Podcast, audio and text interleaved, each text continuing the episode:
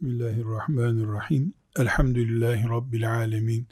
Ve sallallahu ve sellem ala seyyidina Muhammedin ve ala alihi ve sahbihi ecma'in.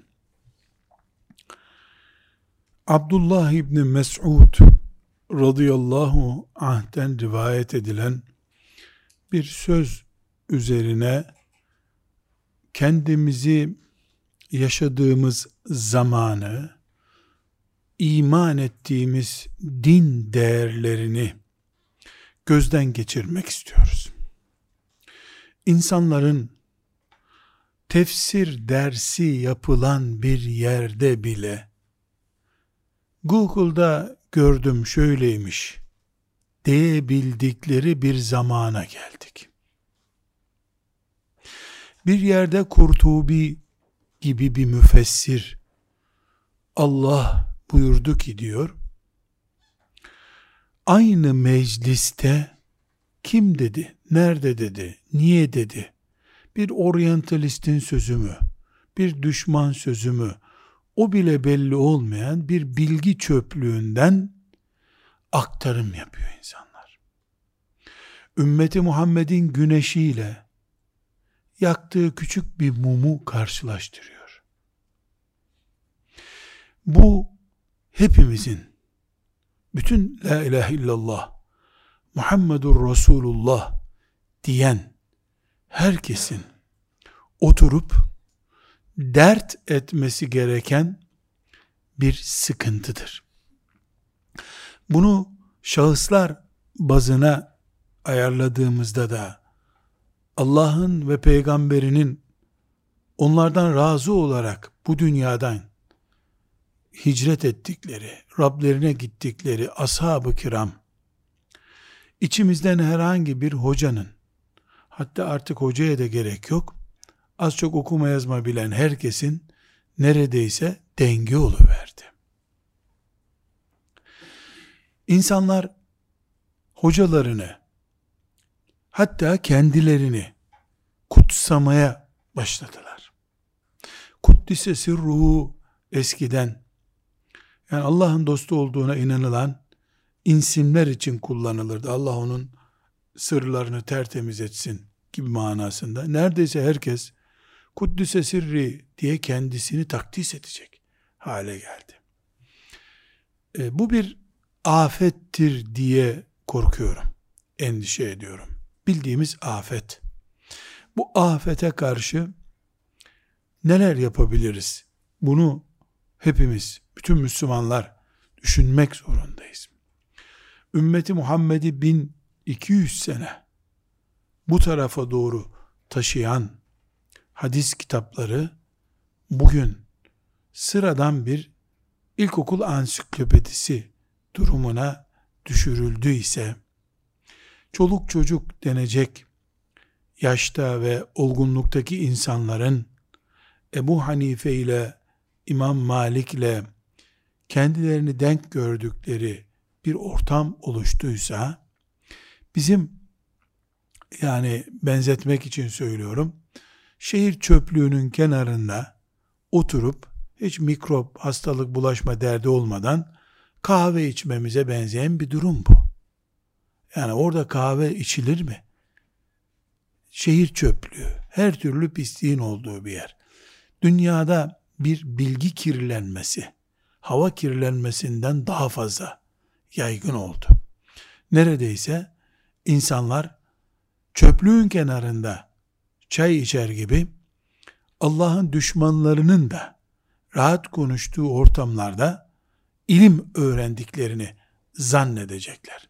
Bu beraberinde ashab-ı kiramdan bugüne kadar gelişteki o büyük kadroyu zayıflatıyor. Şimdi biz şöyle inanıyoruz değil mi? Allah din gönderdi. O dinin başında bir peygamber var sallallahu aleyhi ve sellem. Ondan sonra bir sahabe nesli var. Bunlardan Allah memnun. Ve peygamberi sallallahu aleyhi ve sellem bu ümmetin en iyisi benim zamanımdakilerdir buyuruyor. Bu kesin. Hiç tartışılacak bir şey değil. Ondan sonrakiler, ondan sonra, ondan sonrakiler, ondan sonra, ondan sonrakiler, ondan sonra. Yani Peygamber sallallahu aleyhi ve selleme yaklaşıldıkça azamet, büyüklük göze çarpıyor. Bize doğru gelindikçe de zafiyet ortaya çıkıyor. Bir piramit gibi hani. En zirvede hep sahabe duruyor. Neredeyse böyle bir şey yoktur diye düşünüyorum. Bir endişemi dillendiriyorum. Neredeyse piramidi ters çevireceğiz. Yani en iyi Müslüman biz. Sonra babalarımız, sonra Osmanlı olduğu için onlar, üçüncü nesil. Yani o Resulullah sallallahu aleyhi ve sellemin en hayırlınız benim zamanımda yaşayanlardır buyurduğunu, neredeyse en sorunlularınız benim zamanımda yaşayanlardır diye anlayacağız. Şimdi eminim bu sözümü duyan birisi yok öyle bir şey diye düşünecek.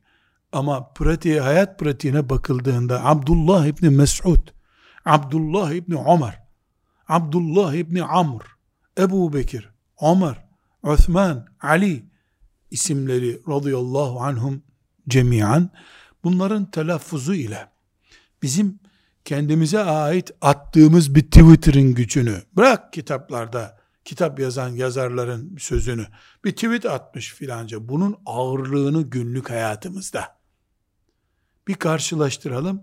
Bu piramit ters döndü mü, dönüyor mu, ondan sonra konuşalım. Yani Abdullah İbni Mes'ud dedi ki, Ali radıyallahu anh dedi ki sözüyle, filanca sevdiğim kişinin attığı tweet hayatımızda ne kadar etki ediyor, ne kadar ağırlığı var, bunu fiili olarak, yani pratikte yapalım. Tabii ki La ilahe illallah Muhammedur Resulullah diyen bir Müslüman çıkıp da günün birinde ben Ebu Bekir'den daha değerliyim demez. Dese zaten komik olur. Hele şimdiki günlerde denmez zannediyorum, ama yarın ne getirecek hayat, onu da kestiremiyorum. Dolayısıyla dünya işleri zaten serbest. Yani apartmanın penceresini nereye yapalımı Hazreti Ali'ye soracak halimiz yok. O ayrı bir mesele. Ama din konusunda, ahirette gittiğimizde bizden hesabı sorulacak olan konularda ashab-ı kiramın yıpranmış olması, ondan sonraki neslin yıpranmış olması, insanların Ahmet bin Hanbel'i ilkokulda arkadaşları zannetmeleri bir afettir.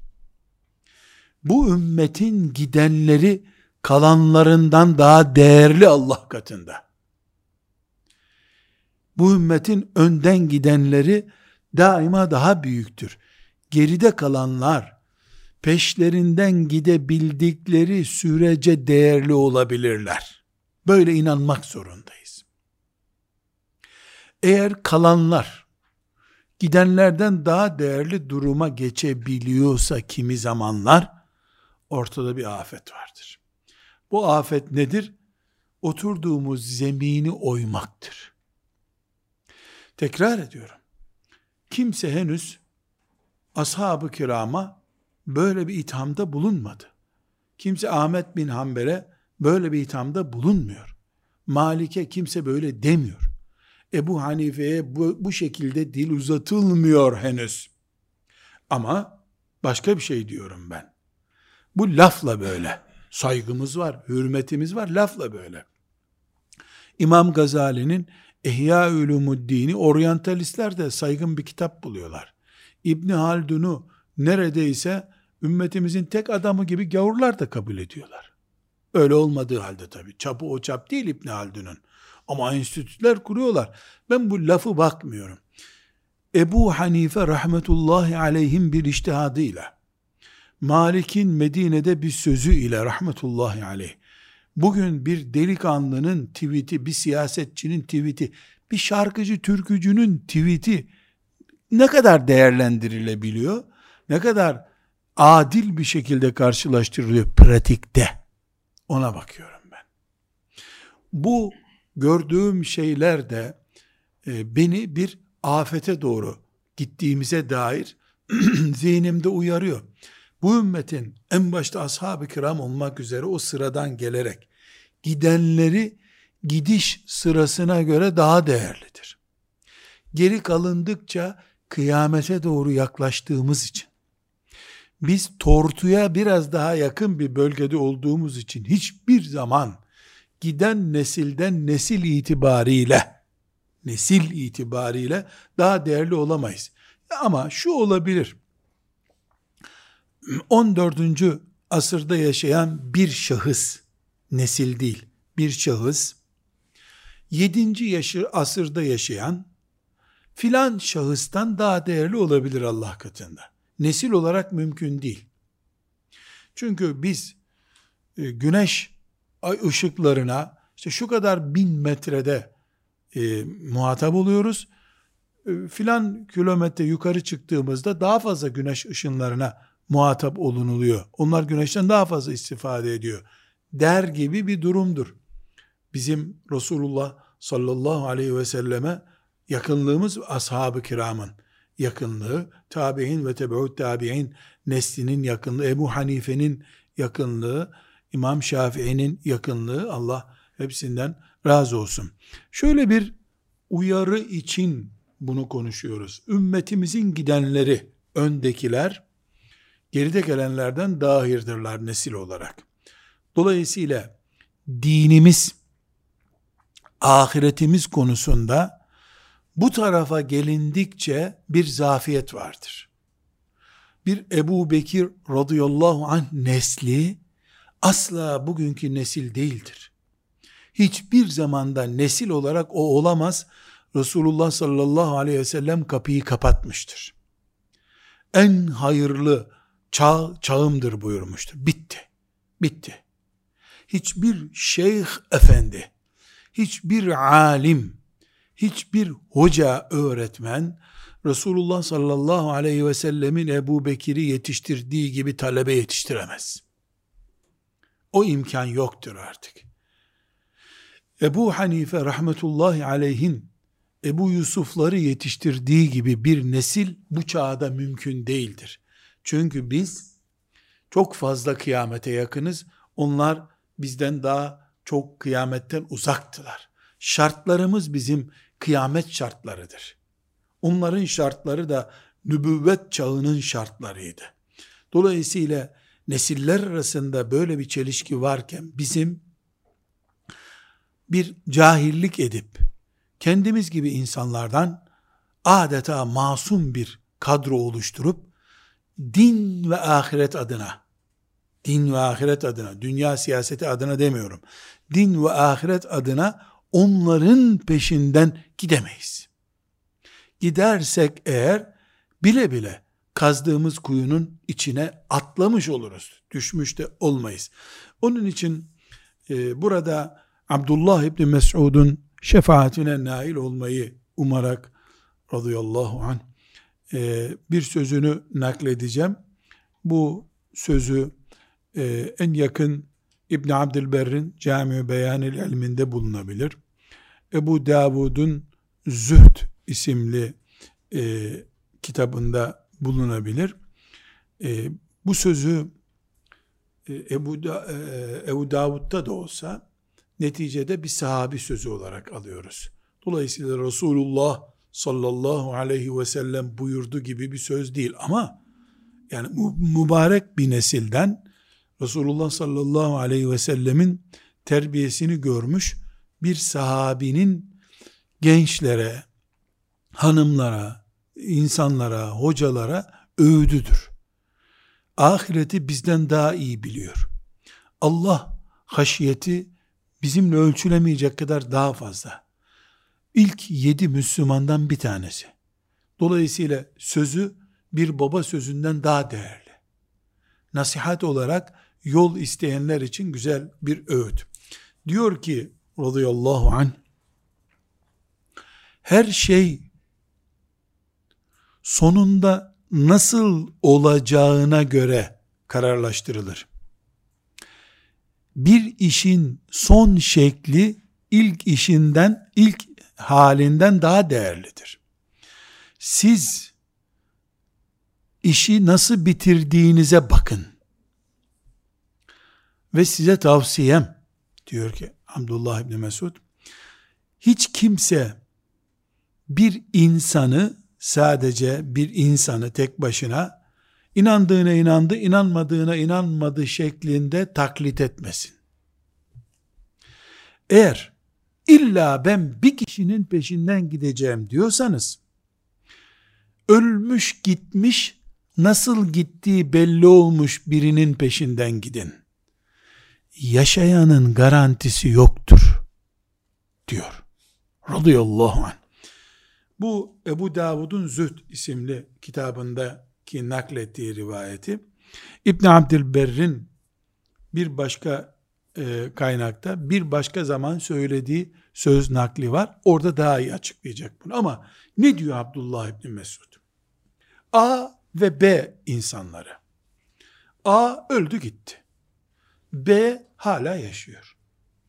Biz neye inanıyoruz? İman mı söz konusu olan? Son nefesinde nasıl gittin? Ona göre imanın var. İnsan 80 sene imanlı yaşayıp 81. senesinde cehennem kütüğü olarak ölebilir. Mümkündür bu. Dolayısıyla imanla paketlenmiş, cihatla paketlenmiş, salih amelle paketlenmiş bir hayatı, yani kapattı böyle öldü gitti denen birisi yaşayan birisinden daha garantidir örnek olmakta. Yaşayanın ne yapacağı belli değil.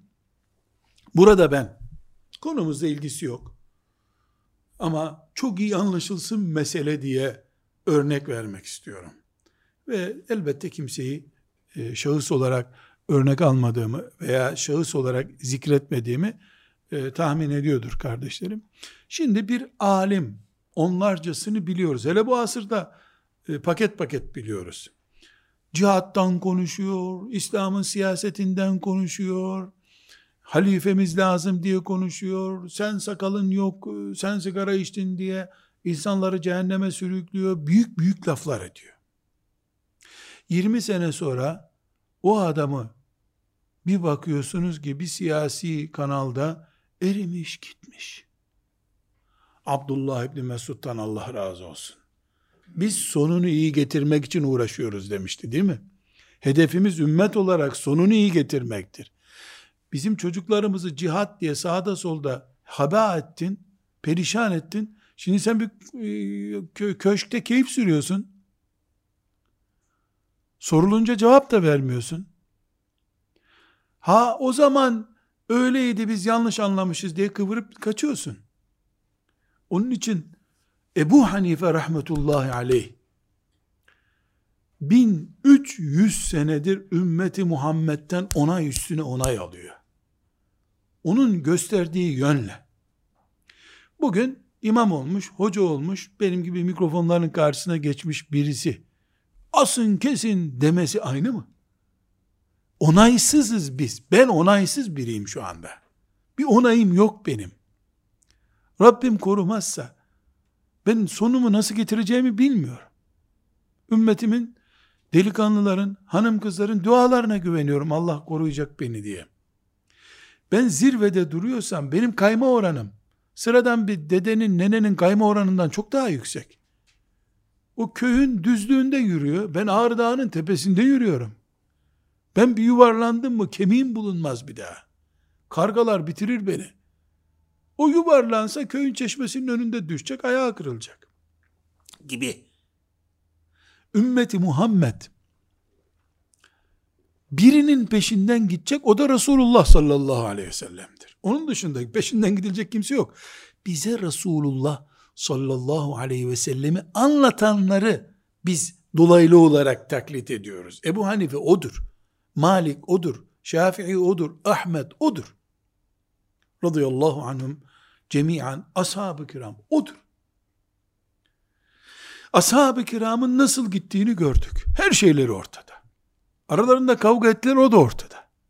Kavganın sonuçları da sebepleri de ortada. Ama iki hoca televizyonda tartışıyorlar. Hangisi bunu Allah için yapıyor? Hangisi ihlaslı yapıyor? Henüz belli değil. Sonları gelmedi henüz. Yani bu bir oyunun, bir maçın, futbol üzerinden örnek verelim tam delikanlıcı olsun, bir maçın 20. dakikasında galibi mağlubu ilan etmek gibi oluyor işte. Abdullah İbni Mesud tarihi bir söz söylüyor. Biz son için uğraşıyoruz, sonu iyi getirmeye uğraşıyoruz. Ölmemiş birinin peşinden giderseniz, yani ideoloji olarak, iman olarak onu baz alırsanız, sonu belli olmayan birisinin peşinden siz de sonunuz belli olmayacak şekilde gidersiniz. İlla taklit edecekseniz, ölenler nasıl gittikleri belli, kitapları ortada, yaşadıkları hayat ortada, mücadeleleri ortada, başladıkları tarz belli. Son bir bak, Ebu Hanife nasıl başladıysa öyle gitti. Malik rahmetullahi aleyh nasıl yaşadıysa öyle gitti. Ahmet bin Hanbel rahmetullahi aleyhim cemiyan, Resulullah dedi ki diye hayatına başladı. Kırbaç yerken Resulullah dedi ki diyordu. Sonunda hastalıklı kırbaç yediği için yatağa düşüp öldüğünde de Resulullah dedi ki diyordu. Bu hayat mübarek bir hayat. Peşinden gidilir bir hayat. Yani genel mantık olarak söylüyorum. Yoksa bir alimden elimden kan aktı, abdest bozuldu mu bunu sorma meselesini konuşmuyoruz. Örnek alma, peşinden gitme, hayatını hayat edinme düzeyinde örnek alınacak insan yaşayan insan değildir. Eli ayağı öpülecek insan bu dünyada bu manada yoktur. Ebu Hanife'nin mezarında ayak tarafını da öpebilirsin, baş tarafını da öpebilirsin. Nasıl başladı, nasıl devam etti, nasıl bitirdi belli. Ashab-ı kiramda belli. Bir varmış bir yokmuş değil, hayat gerçeği bunlar.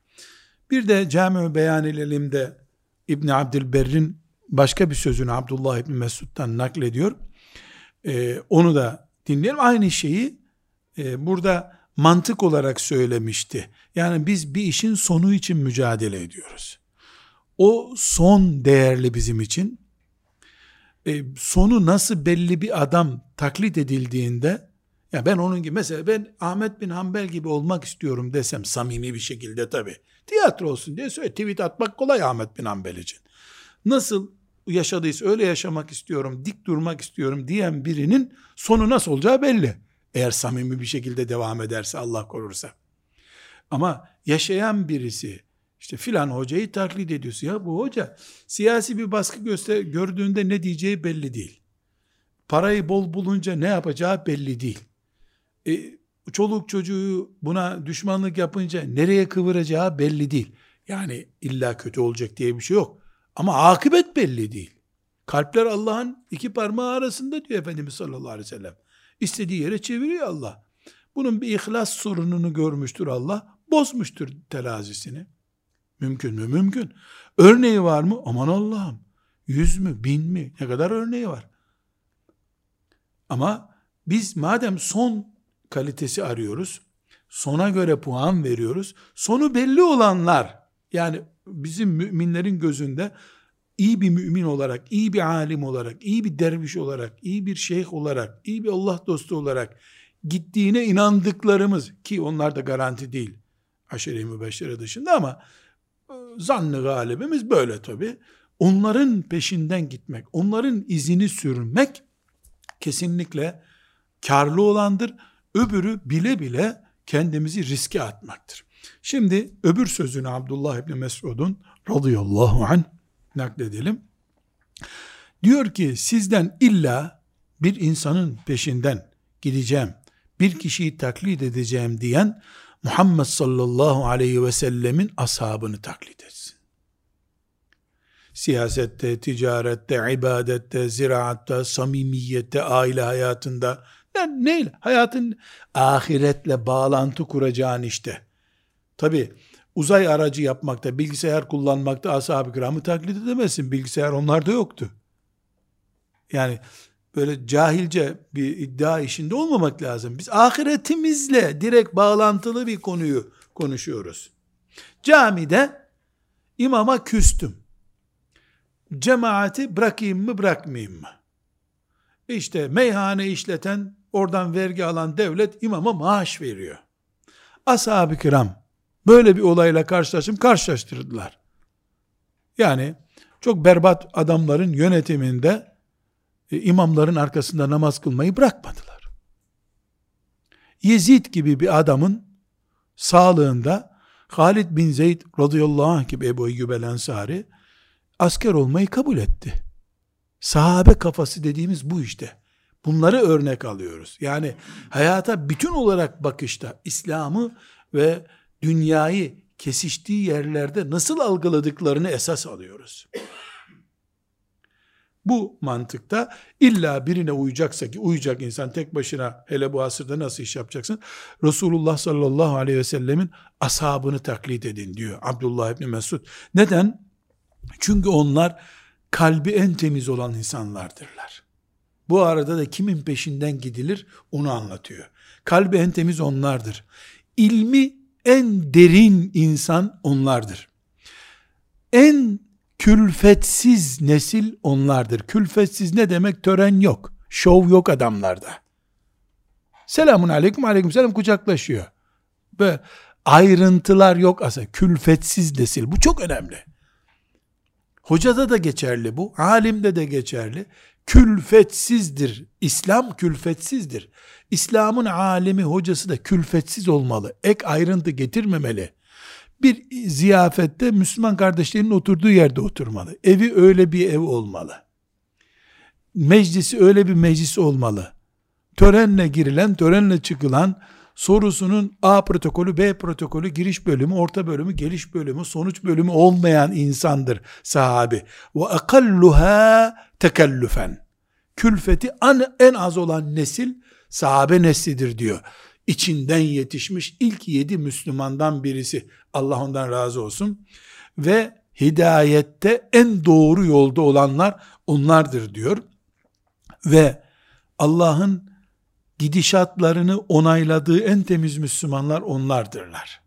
O yüzden ashab-ı kiramı tercih edin diyor. Allah ondan razı olsun. Çünkü onları Allah seçti. Onlar da o seçmenin hakkını verdiler. Siz de Allah'ı arıyorsanız sahabenin peşinden gidin, kurtulun diyor. Bu sözün Abdullah İbni Mes'ud radıyallahu anh'tan nakledilen bu sözün bir benzeri, hemen hemen aynı ifadeleri sonuçta getiriyor. Abdullah İbni Ömer radıyallahu anhuma'dan da naklediliyor. Başta söyledim, namazın farzlarını anlatan bir hadis-i şerif konuşmuyoruz. Ama hayata bakışımızı anlatan bir sahabi konuşuyoruz ki bu da hadis neticede. Bir sahabi bize nasihat ediyor.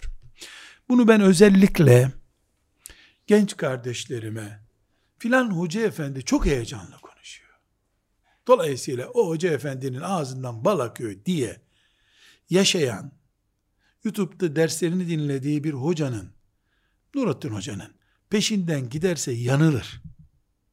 Yanılma payı yüksek. Neden? Ölmemiş bir adam. Yarın kırbaç yiyince, özel bir odada hapsedildiği zaman nasıl evirecek çevirecek, 5 sene önce söylediği sözleri nasıl yalayacak belli değil.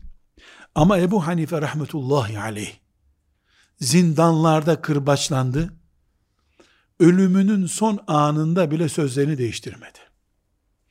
Ahmet bin Hanbel kırbaçlandı, sözünü değiştirmedi. Kırbaç nedir belki yeni nesil bilmiyor.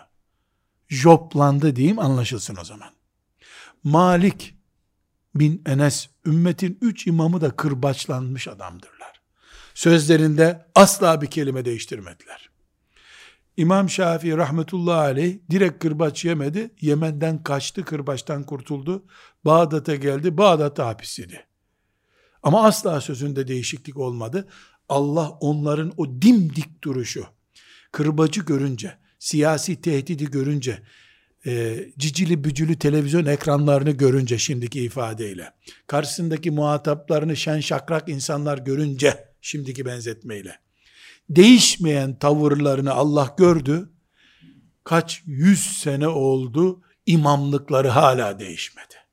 Dik durdular, Allah da onları güneş gibi tuttu.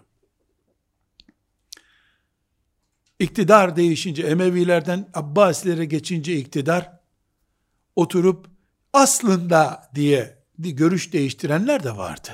Adları yok, şanları yok. Bu çok önemli bir ayrıntı. Abdullah İbni Mes'ud'dan razı olsun. Ne diyor? Ölüp nasıl gittiğini görmüş, gördüğünüz adamların peşinden gidin diyor. Öbürü belli değil. Takıyor seni peşine. 40 yaşında bir genç takıyor seni peşine. Vur kır dağıt diyor. Kendisi 50 yaşına gelince romatizmalara başlıyor. Kolesterolü yükseliyor. Gençler aşırı gitmemek lazım diyor. Sen gençken aşırı gidiyorduk ama. Kabahat biraz da ashab-ı kiramdan birini takip eder gibi genç bir hocayı takip eden insanda da kabahat var. Güzel konuşuyordu. Canım iblis de konuştu mu çok güzel konuşur. Allah'a karşı bile edebiyat yapmaya kalktı. En güçlü mantık İbliste var. Yani böyle bir mazeretimiz olamaz Allah katında bizim. Mümin basiretli olmak zorundadır. Basiretini kaybeden mümin hidayetine mal olacak bir hata işlemiş olur. Bu mübarek sözden neler çıkarıyoruz? Bir defa bir kanun çıkarıyoruz. Bu ümmetin aslı selef-i salihindir. Bitti. Ümmetimizin aslıdır onlar. Kimdir selef-i salihin? Ashab-ı kiram. Onların yetiştirdiği talebeleri, çocukları filan değil, talebeleri. Yani sahabe mantığını miras bıraktıkları nesil, onlara tabi diyoruz. Ve onların yetiştirdiği nesil. Bu üç nesil Resulullah sallallahu aleyhi ve sellemin garantisi altındadır. Bu üç nesilden sonra fitneler başladı. Bunu da haber verdi sallallahu aleyhi ve sellem. Olacak dedi. Yani beklenmeyen bir bela ile karşılaşmadı ümmet. Üç nesil garanti, gerisi saldırılar altında bir nesil. Artık bu üç neslin kalitesi nesil olarak değil, bireysel yani şahıs bazında devam edecek buyurdu. Nitekim kıyamete yakın 3 kişi 5 kişi ashab-ı kiram kalitesinde işler yapacak, hatta 50 kat ecir kazanacaklar diye de diyor Efendimiz sallallahu aleyhi ve sellem. Ama nesil olarak bu ümmetin adeta 100 katlı bir gökdeleni var. Birinci beton zemini ashab-ı kiramdır. Eğer zaten o nesil Allah ve peygamberinin garantisinde olmasaydı, İslamiyet'in bugünkü hali, Hristiyanlığın bugünkü hali gibi olurdu. Ne demiştir Allah diye biz öğrenemezdik. 40 çeşit Allah şöyle demişti olur. Şu anda mezhepler var. Mezhepler Allah'ın ne dediği konusunda farklı bir şey söylemiyorlar. Faiz helaldir, haram değildir diyen bir mezhep olmadı ki. Zinayı serbest gören bir mezhep olmadı ki. Ashab-ı kiramın Allah'tan öğrendikleri her şey şu anda elimizin altındadır.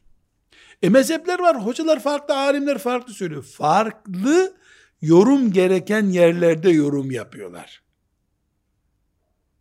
Allah'ın ve peygamberinin hükmünde bir harf bozulma olmamıştır.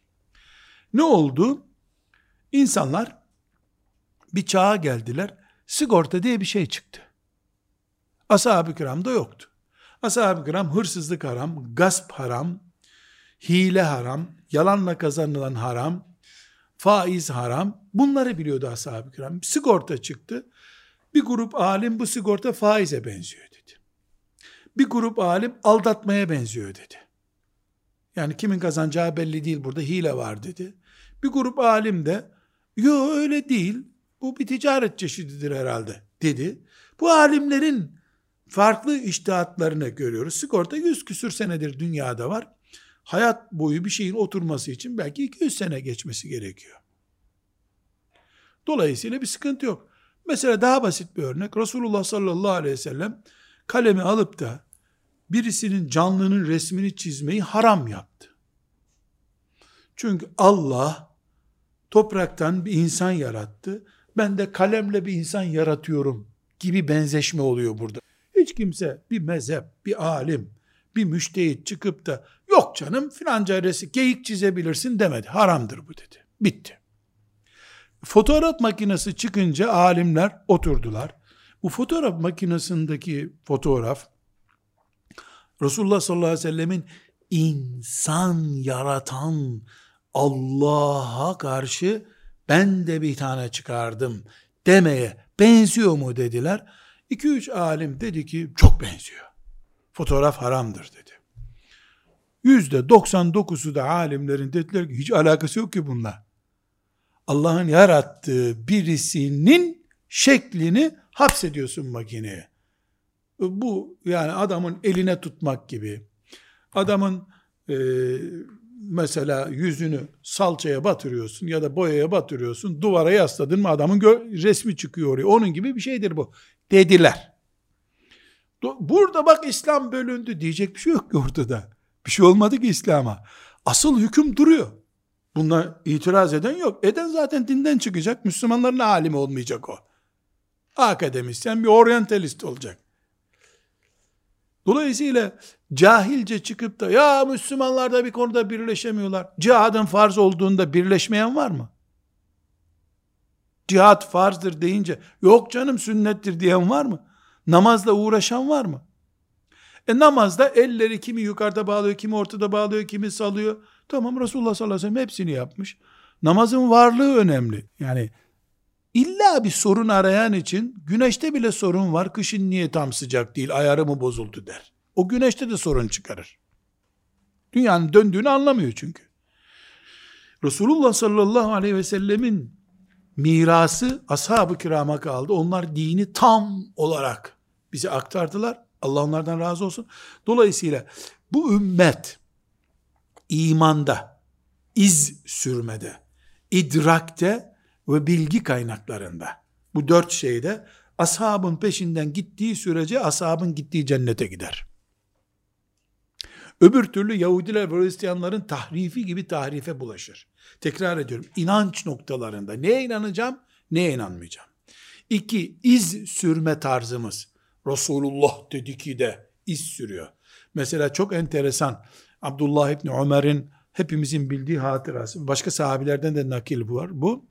Yani çocuğu bir konuda uyarıyor. O da işte diyor ki baban Ömer böyle yapmazdı diyor. Yani bir fetva söylüyor ona Abdullah.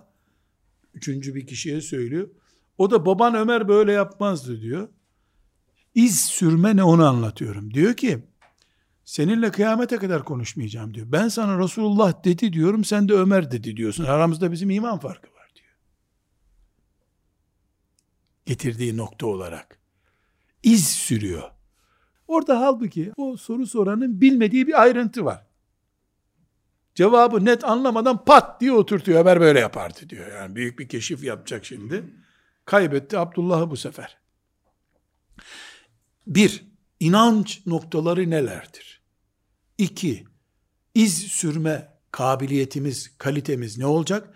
3. İdrakimiz, hayata bakışımız, dünyayı, ahireti anlayışımız, Kur'an'a teslimiyet anlayışımız, idrakimiz. 4. İlim kaynaklarımız. Din açısından ve ahiret açısından tabii. Bu konularda kesinlikle ashab-ı kiram esastır. Selefi salihin esastır. Bu da Allah'ın garantisindedir. Böyle yapandan başkası hidayet üzere olduğunu söyleyemez. Tevbe suresinin 100. ayeti çok net bu konuda. Euzubillahimineşşeytanirracim. Vessâbikûnel evvelûne. İlkler. Kim onlar? Minel mühacirine vel ansar. Muhacir ve ensar. Bu ikisinin toplamına ne diyoruz biz? Sahabe diyoruz. وَالسَّابِكُونَ الْاَوَّلُونَ مِنَ الْمُهَاجِرِينَ وَالْاَنْصَارِ وَالَّذ۪ينَ اتَّبَعُوهُمْ بِإِحْسَانٍ İyi bir şekilde onların izini sürenler. وَالَّذ۪ينَ اتَّبَعُوهُمْ بِإِحْسَانٍ Bu iz sürmeyi 4 noktada yakaladık. İman esaslarında. İz sürme mantığında, idrak kafa yapımızda, ve ilim anlayışımızda. Kafa yapısına bir örnek vereyim. Dinimiz, şeriatımız, Kur'an'ımız erkek ve kadına hükümler veriyor. Geldik bir çağa, kadını bırak eşitliği tanrıça seviyesine çıkardılar. Bu bir idrak meselesidir. Algıdan etkilenme meselesidir. Sahabenin sağlığında birisi çıksaydı kadınların hakları eziliyor aslında deseydi, bunun sonunu tahmin edebiliyor musunuz? Bizde niye o etki olmuyor? İdrakimiz değişti. Hayata bakışımızı değiştirdik. Bu yüzden sahabenin izini sürmek idrakte de olmalı. Bu dört nokta çok önemli. İnanç noktası, iz sürme anlayışı, idrak düzeyi ve ilim kaynakları. Bu dördünde ashab-ı kiramın peşinden giden وَالَّذ۪ينَ اتَّبَعُوهُمْ بِيَحْسَانٍ ne buyurdu Allah? O muhacir ve ensardan oluşan ilk nesil ve onların izini kaliteli bir şekilde sürenler radıyallahu anhum, Allah onlardan memnundur. وَرَضُوا عَنْهُ, onlar da Allah'tan memnundurlar. وَاَعَدَّ لَهُمْ جَنَّاتٍ تَجْرِي مِنْ تَحْتِهَا الْاَنْهَارُ خَالِد۪ينَ ف۪يهَا أَبَدًا, sonsuza kadar kalacakları, altından ırmaklar akan cennetleri onlar için hazırladı. ذَٰلِكَ الْفَوْزُ الْعَظِيمُ, kazanmak da budur. Büyük kazanç da budur. Demek ki Tevbe suresinin 100. ayetinde net bir şekilde Allahu Teala ashab-ı kiramla beraber onların mantığını taşıyanları da cennete kabul buyuracağını haber veriyor. Bu ayet olmasa bizim zaten cennet diye bir kelime kullanmamıza da gerek yok bu asırda herhalde. Nereye gidiyorsun? Yani ki herkes kendine göre bir din oluşturmuş. Ama baştaki konuya geliyoruz. Yani İbni Mes'ud radıyallahu anh ne demişti? Ölenin peşinden gidin, yaşayanda garanti yok demişti. Sonraki sözünde de ne diyordu? Ashab-ı kiramdan daha iyi bir ölü bulamazsınız diyordu. Bunu da ayetten aldığı ortaya çıkıyor. Ayet çünkü muhacir ve ensar deyip kadroyu gösteriyor. Sonra da açık bir boşluk bırakıyor. Onların izini iyi bir şekilde sürenler diyor. Allah'ın izniyle bu dört noktada, inanç noktasında, iz sürmede, kafa yapısı, idrak şeyinde, kaynak, ilim kaynağı konusunda sahabenin izini süren biiznillahü teala Allah'ın cennetlerindedir ebedi kalmak üzere. Ebedi kalmak üzere. Bir başka Abdullah İbni Mes'ud radıyallahu anh'ın sözünü teyit eden şey yine Tevbe suresinin 119. ayetidir. Ya eyyühellezine amenüttakullah ve kûnû ma'as-sâdikîn. Ey iman edenler, Allah'tan korkun, sadıklarla beraber olun. Sadıklarla beraber olun. Sadık kimdir? Eşini aldatmayan adam. Ya bu çok basit bir örnek bu. Kadrodan söz ediyor Allah.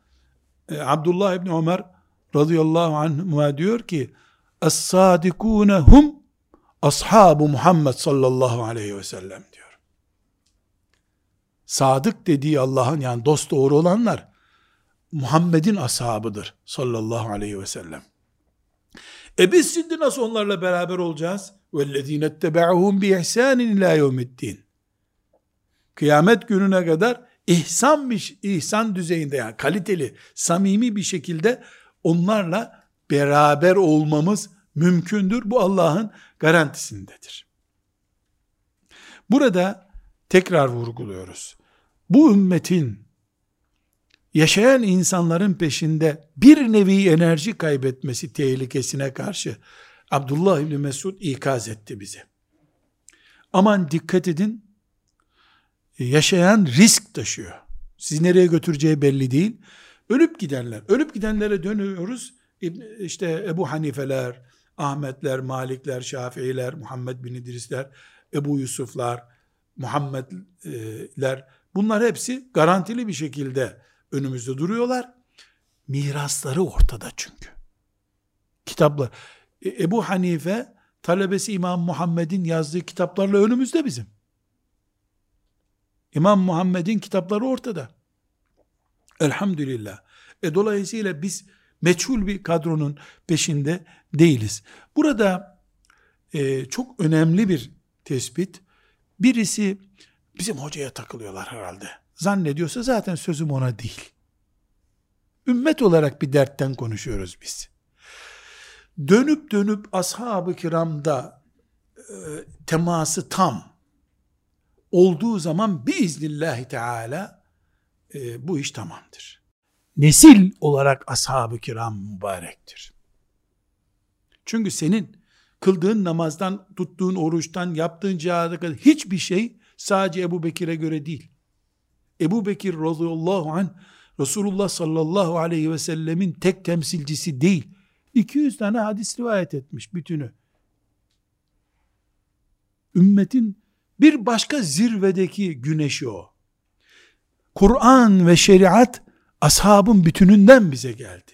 O nesil bu açıdan bakıldığında etkili ve yetkili nesil. Bu hadisi şerif, yani sahabe sözü bizim özellikle bid'at konusunu da irdelememizi beraberinde getiriyor.